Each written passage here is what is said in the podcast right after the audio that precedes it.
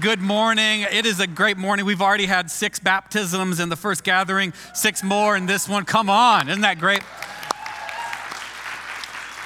If we haven't met, my name is Brian. As Susan mentioned, I would love to meet you. I'm one of the pastors here on staff and would love to meet you. And as she mentioned, we're in this teaching series called Exiles, where we are looking at First Peter. We are going sometimes like earthworm slow, or, or some, we're just going slow through it. We want us to understand it, to bring its teaching into our lives. And uh, it's been good for me. I, hopefully, it's been good for you. Um, and I just want to start starting this off uh, about, uh, about 15 years ago, Pete, our worship pastor, and I, we actually worked on staff at a different church. We've known each other for a long time. We go way back. And this was in the early, 2000, early to mid 2000s. Do you guys remember those times? Pete and I, we looked like JV Gap models. Uh, we had the boot cut corduroys. Anybody remember boot cut corduroys? I think those have been stricken away. I think Goodwill doesn't even offer those to you and we had that one abhorrent piece of facial hair that is uh, to be rejected by all peoples the soul patch. Now, if you have a soul patch, put that mask, make sure that mask is on, and then quickly address it when you get home. Uh, so, just a, this, you know, pastoral wisdom comes in all different kinds. So, so Pete and I, we, we rocked the bootcut corduroys. We had the soul patch. We had the dark rim glasses. We had flannels. We looked pretty similar. He had more hair. I also had more hair. Um, and some of it was on my face. Um, and at one point, while working on at this church staff, an elderly gentleman walked up to Pete and, and started a conversation with him. And about 10 minutes into the conversation, Pete realized that, he, that the man he was talking to thought he was talking to me. And, you know, moments like that, you have an option, don't you? You can say, Excuse me, sir, uh, you're, you're, you're actually not talking to the person you're thinking you're talking to. Or you can just kind of like let it ride and just see how long the conversation can go and just, just either have a modicum of fun with it or just kind of not try to embarrass him by saying that his judgment uh, was, is not, you know, whatever. So Pete decided to let it ride. And, um, Funnily enough, uh, funnily, if that's a word, uh, about a week later, the same man came up to me in a different part of the church on Sunday morning and started talking to me as if I was Pete. And uh, this one, though, was a little bit, it wasn't just the particularities of ministry, church stuff. He started talking about family stuff. Uh, Pete's wife's name is Erin. Hey, Erin, how's Erin doing? Uh, and so I knew that I had Pete by the jugular. I could do whatever, I, I could say whatever I wanted there. Fortunately, I did. And I still remind him of that. Hey, Pete, remember. Um, but has, have you ever reminded someone of someone else? Like someone come up to you and say, hey, you, you know, you look like so and so. Has anyone ever told you that you look like this person? Oh, when you say that thing, you remind me of this person. Or, you know, like you look like someone. This can be good news, you know, especially if somebody says you look like this movie star and the movie star is not Steve Buscemi. I mean, if it's Steve Buscemi, then you're kind of like, ah. But like it can be a good thing or it can be a bad thing. It can be annoying or it can be kind of encouraging depending on who you are, the situation, whatever. But here's where I'm getting at. Peter writing to this five churches in modern day Turkey, then Asia Minor. In the passage that we're looking at today, he's saying the most important thing, churches, the most important thing, Jesus followers, is that you would remind the world of Jesus, that you would look like Jesus, that when people looked at you, they would say, That looks like hope. That looks like meaning. That looks like truth. That looks like joy is if that's what Jesus looks like, then I'm interested. Peter's saying that that is the most important thing. When people see you, that they don't see you, your biases or your anger or your prejudice or your even your pain, but they see Jesus. That's the most important thing. And here's the thing the only way we look like Jesus to the world is if we walk in the way of Jesus.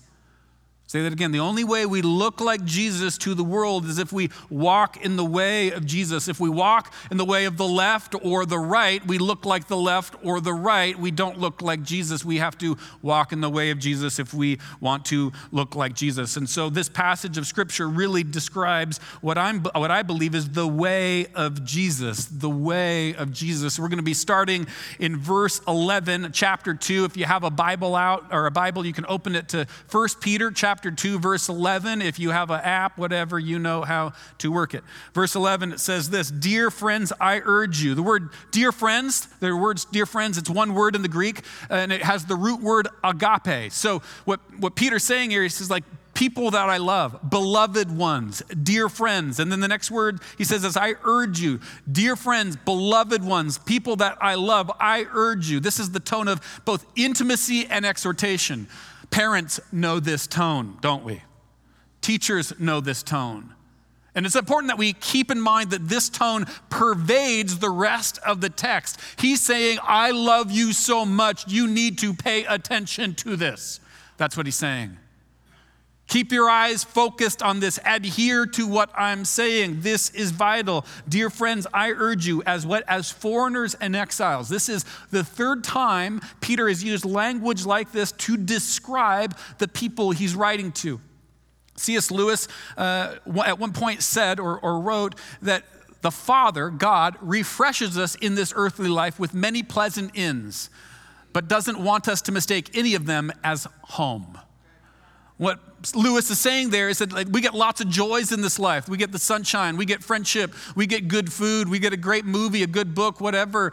Uh, but, but none of them are signs that this is our ultimate home. They're pleasant inns, they're not our final resting place. And Peter is picking up on that. He's saying that we should feel like we're a little bit of exiles, maybe like we're foreigners, that this isn't our final destination because we live in a way that's different from the world. Our actions reflect a way that is different from the leaders of the world.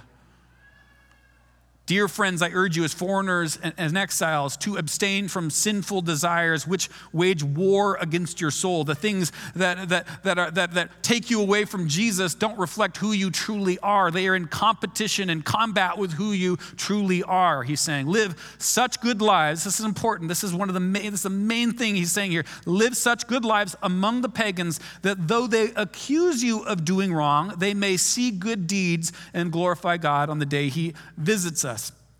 Live. How do we live? We live such good lives that though they might accuse you of doing wrong, though they might not understand, though they might mock, though they might say, oh, those Christians, they don't do it because Christians are being boneheaded. They do it because we're being weird in the right way.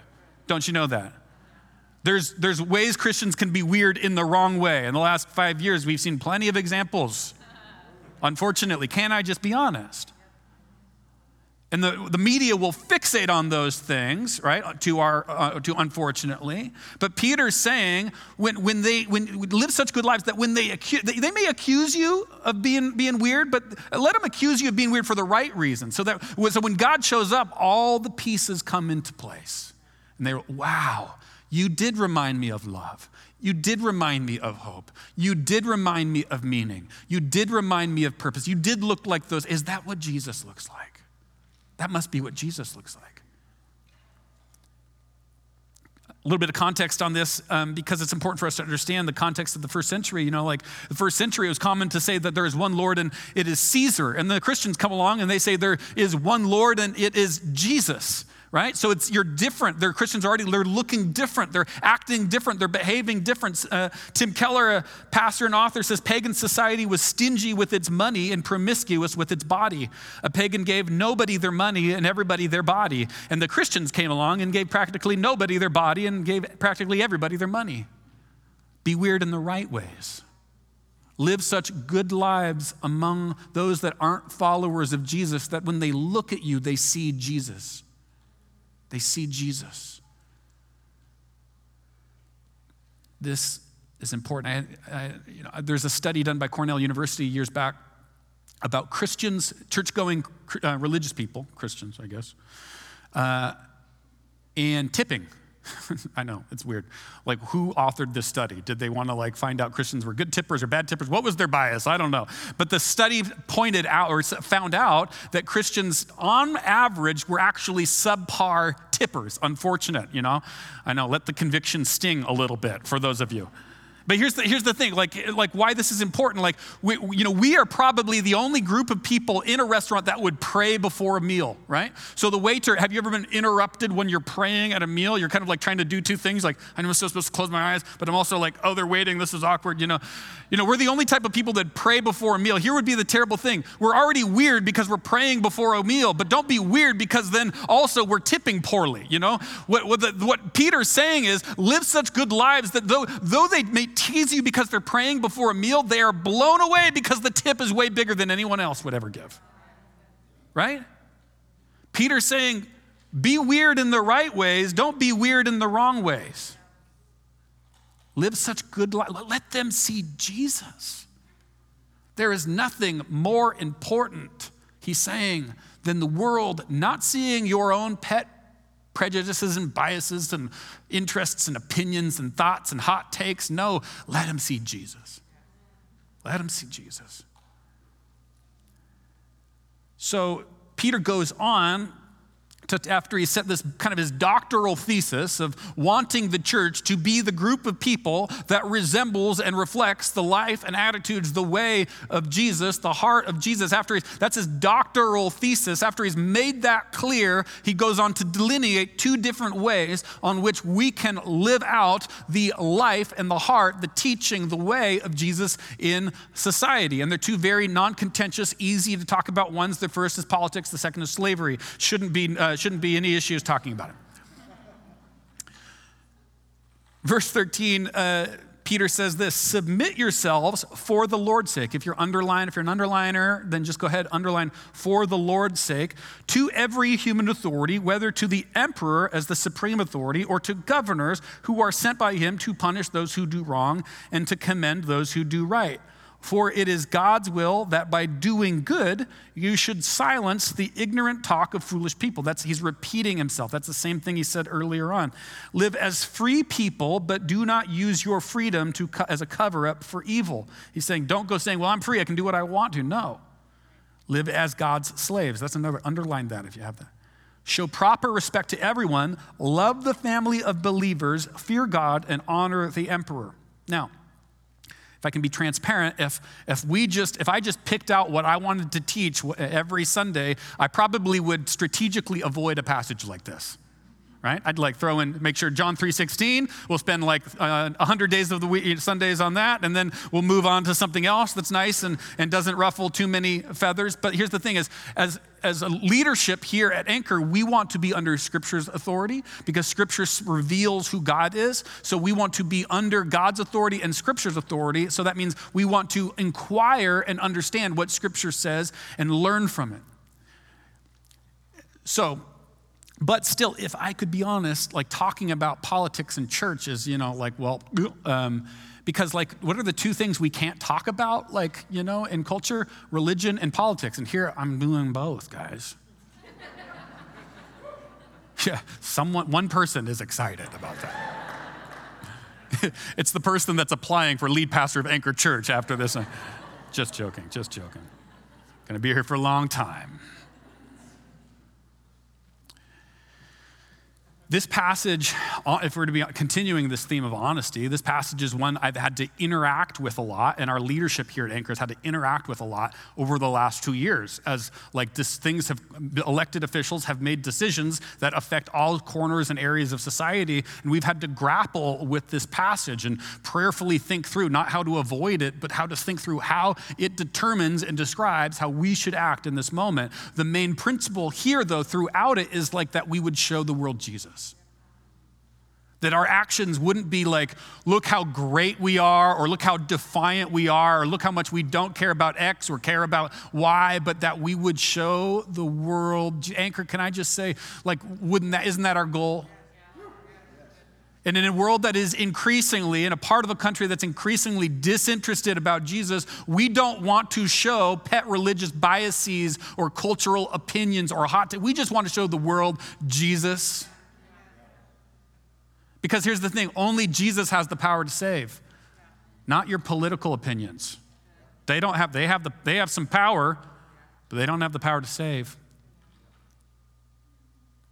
And if the most important thing is that people might experience the salvation that is freely offered in the work and the person of Jesus, then why would we want to do anything else?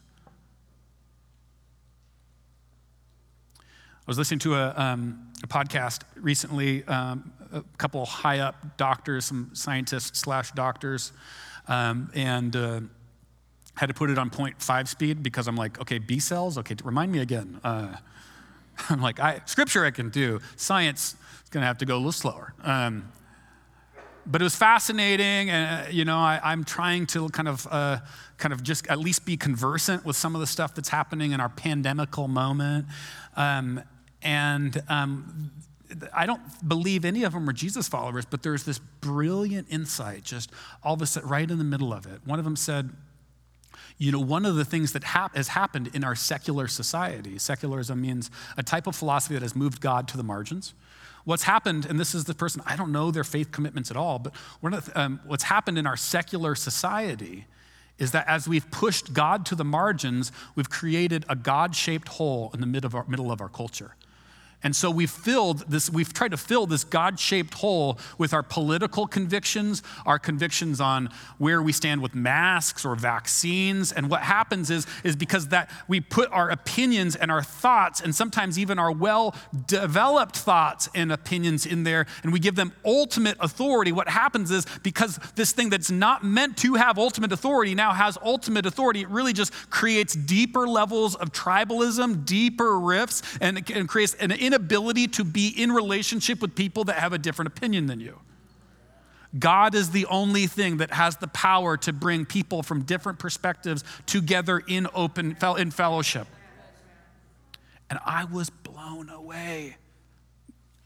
Like, yes and amen. And I don't know if you're preaching or just having a, I don't know. But like, but here's the thing is that this happens, and Peter's alluding to this when he says this submit yourself what i told you to underline submit yourself for the lord's sake. Don't not because of whoever is in elected office is because is like some great whatever but for the lord's sake.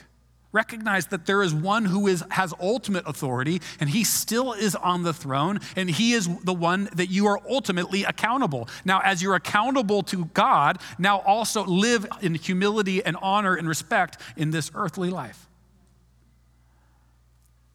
live as God's slaves, not using your freedom to, at the expense of others.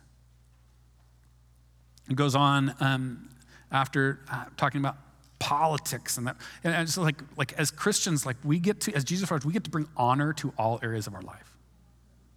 We get to show Jesus in all areas of our life. There's too much, I'm going to show contentiousness in all areas of my life. There's too much of that already. Let's bring Jesus to all areas of our life. He goes on, Peter goes on to talk about what we're saying, the way of Jesus in the workplace. Now, um, I want this kind of discordant little note because he talks about slavery here. And so, workplace slavery, I want you to feel that tension like, wait, wait, wait, what is, Okay, I want to talk a little bit about slavery in the first century and slavery in the Bible um, because I think that's important for us to understand. Because you may have heard some type of uh, combatant person saying, well, the Bible is pro slavery, you know, and I'm going to just say it's not at all. It's not. In fact, the most, one of the most major pieces of the Bible is God delivering slaves from Egypt into a place that is safe, the promised land. That's one of the most, the most pivotal stories in all of Scripture. So, but bef- pressing in a little bit on this, before we get to the text, it's important for us to understand it before we get to the text. You know, the 19th uh, century slavery that we often have in mind that took place here around the world um, in the 19th century, 18th century, uh, you know, is not the type of slavery that existed in the first century the 19th century and 18th century slavery of colonial America or, or um, is really a type of slavery, and we know this, that is built on the premise of racism, of an inferior race and a superior race. That, I mean, it should be obvious and that, that it's evil and abhorrent and to be obviously rejected as not congruent with anything in Scripture. That's, that is the type of, but it, that wasn't the type of slavery in the first century. Now, it's important to note, too, that the type of slavery in the first century was also evil as it treated people not in light of their image bearing, that they bear the image of God, but in light of a commodification with the certain cultural arrangements. Um, with uh, non biblical hierarchies of master and slave. But it's important to note that it wasn't, a prem- that wasn't built on the premise of racism. People became slaves in the first century either because they were part of a, co- a country that was conquered, and all of a sudden they, they're slaves because they're conquered, or they were in debt, so they had to sell themselves into slavery to pay off their debt, or they were born in it. And to the point that in the first century Roman world, about 16% of the population were slaves. It's a large percentage of the population. One person um, is noted as saying that it was, it was like, like we can't imagine a world without electricity. Similarly, the first century Roman world, they couldn't imagine a world without slavery. It was that interconnected to everyday life. Now, it's interesting because typically in the, in the first century, there's lots of things called household codes how a household code was usually written to a man, how he could manage his wife, manage his kids, and manage his slaves. The New Testament also has household codes, but interestingly enough, they're not written to a man on how he can manage all these different people, but they are written to each different group of people that they are ta- that are t- being talked about. Meaning that it's giving each of the types of people the agency to, and the freedom to make decisions as image bearing as people that bear the image of God. This is different from the Roman world. So, just even the fact that slaves are spoken to in the first century world is actually revolutionary.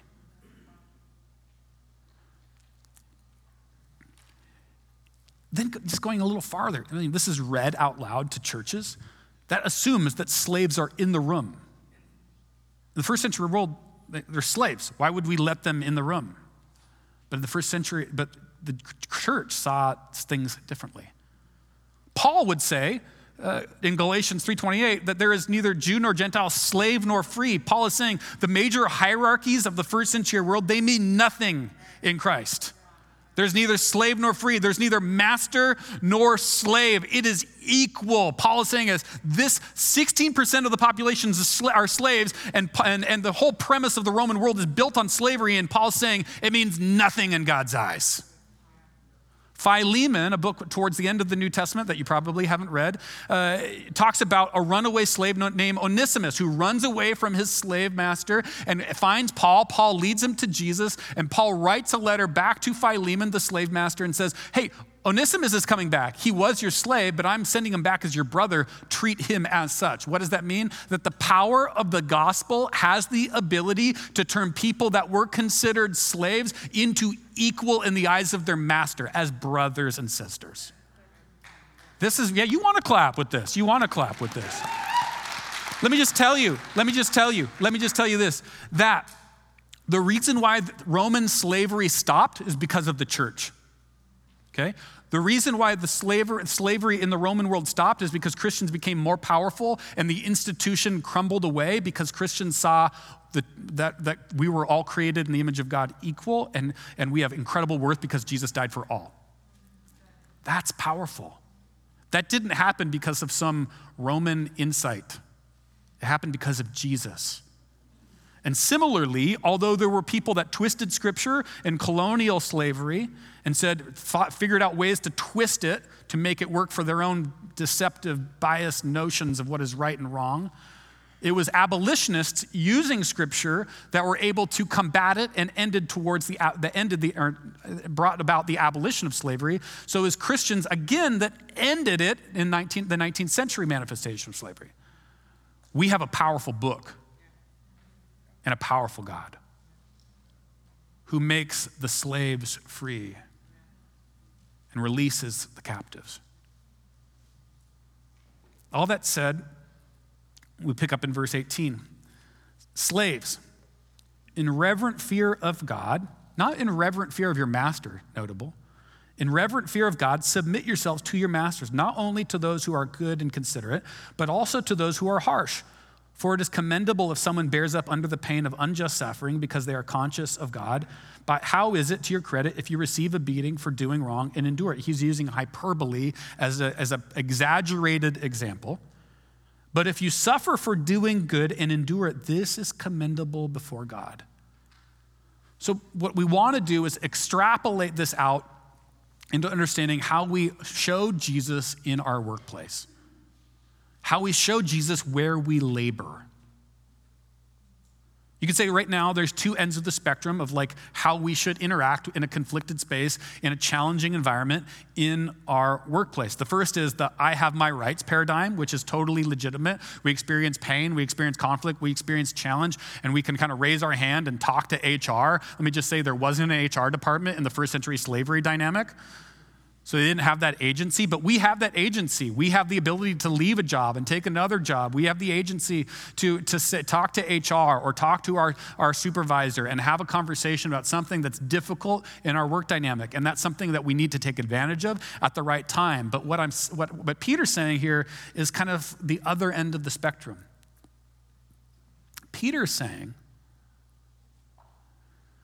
that occasionally and at different times in our life, we will find ourselves in situations where we may be mocked, teased, misunderstood to our face or behind our back, where our integrity may unjustly be called into question in our workplace. Welcome to the world. And when that happens, Peter is saying, in that environment, still, the most important thing you can do is show Jesus to the world. The most important thing you can do, even in that environment, is to show Jesus to the world. Yes, sometimes we need to raise our hand. Sometimes we need to take to HR. Sometimes we need to take advantage of the agency that we have living in this 21st century world. And sometimes we need to love the person that is treating us unjustly.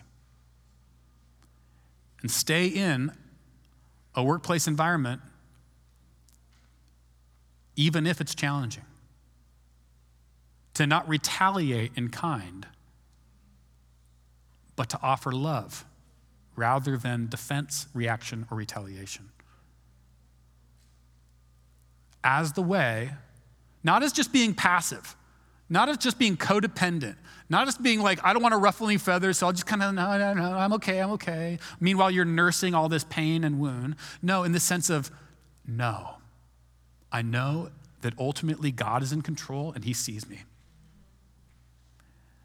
And I'm going to live out of a deep awareness of that. Not only that, but I'm going to live out of a deep awareness that even though I'm having a hard time loving this person, I know God does. And I don't want anything to obstruct the fact that God loves them. So I'm going to I'm going to I'm going to allow the pain to exist. I'm going to talk with friends. I'm going to pray eh, if it's challenging, but I'm going to also let them see Jesus.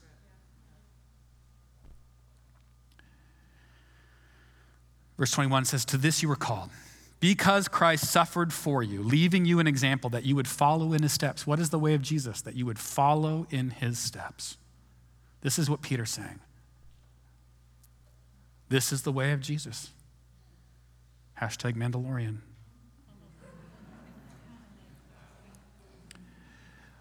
Verse 22, he committed no sin and no deceit was found in his mouth. 23, when they hurled their insults at him, he did not retaliate. When he suffered, he made no threats.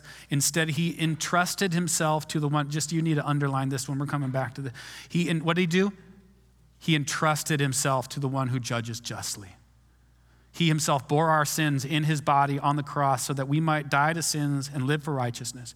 By his wounds you have been healed. For you were like sheep going astray, but now you have returned to the shepherd and overseer of your soul.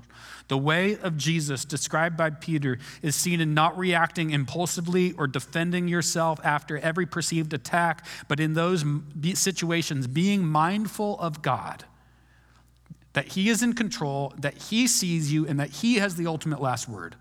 And when we live from that place, not only do we find a great internal strength that the world cannot take away, but also we show the world Jesus.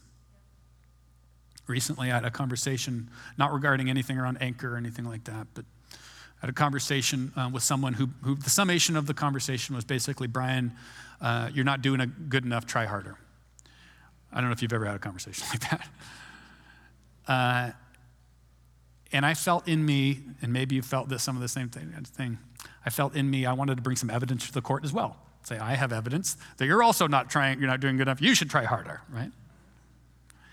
Um, this phone, phone conversation, uh, though, uh, I, didn't, I didn't show that evidence to the court. I think, honestly, because there's a little Holy Spirit intervention. Instead of that, God put this verse on my mind, probably because I was studying it. He, when they hurled insults at him, he did not retaliate. When he suffered, he made no threats. Instead, he entrusted himself to the one who judges justly. There's no need for defensiveness in the life of a Jesus follower. There's no need for impulsive reaction or activity in the life of a Jesus follower. There's no need for toxic vitriol coming in response to toxic vitriol. Sometimes we're not emotionally healthy or caught off guard, and that's what comes out. But as the mainstay, there's no need for that. Instead, we get the option of entrusting ourselves to the one who judges justly, showing the world Jesus. How do we get the power to do that? Because let me tell you, it does not come naturally. You're not gonna, you're not gonna read some pop psychology blog, you know, on like, oh, here's three easy steps to, to towards non-retaliation. If you do, they're not gonna work. How do we do that? Verses 24 and 25. Verse 24, it says, For by his wounds, by yeah, his wounds you were healed. There's verse 25. It says, For you all were like sheep going astray. Where's the power in that? The power is here in that pronoun you. He does not say, By his wounds they were healed. How pitiful they are. Look, they finally they got healed because of all the work he had to do. He says, By his wounds you were healed. For you, not they were like sheep going astray. How messed up. Finally they found their way back. By, but you were going astray.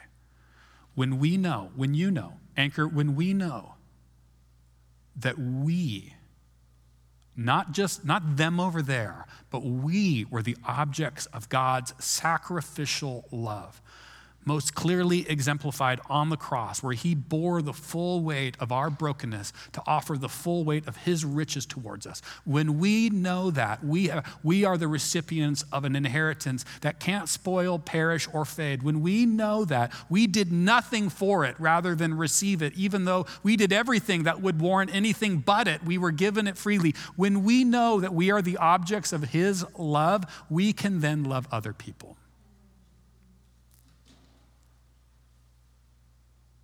Catch that? When you know what you deserve and then what you've been given, you can look straight in the eyes of someone else, no matter what they're saying, and find the inner resolve and strength to offer them what Jesus offered you. And in so doing, you're showing the world Jesus.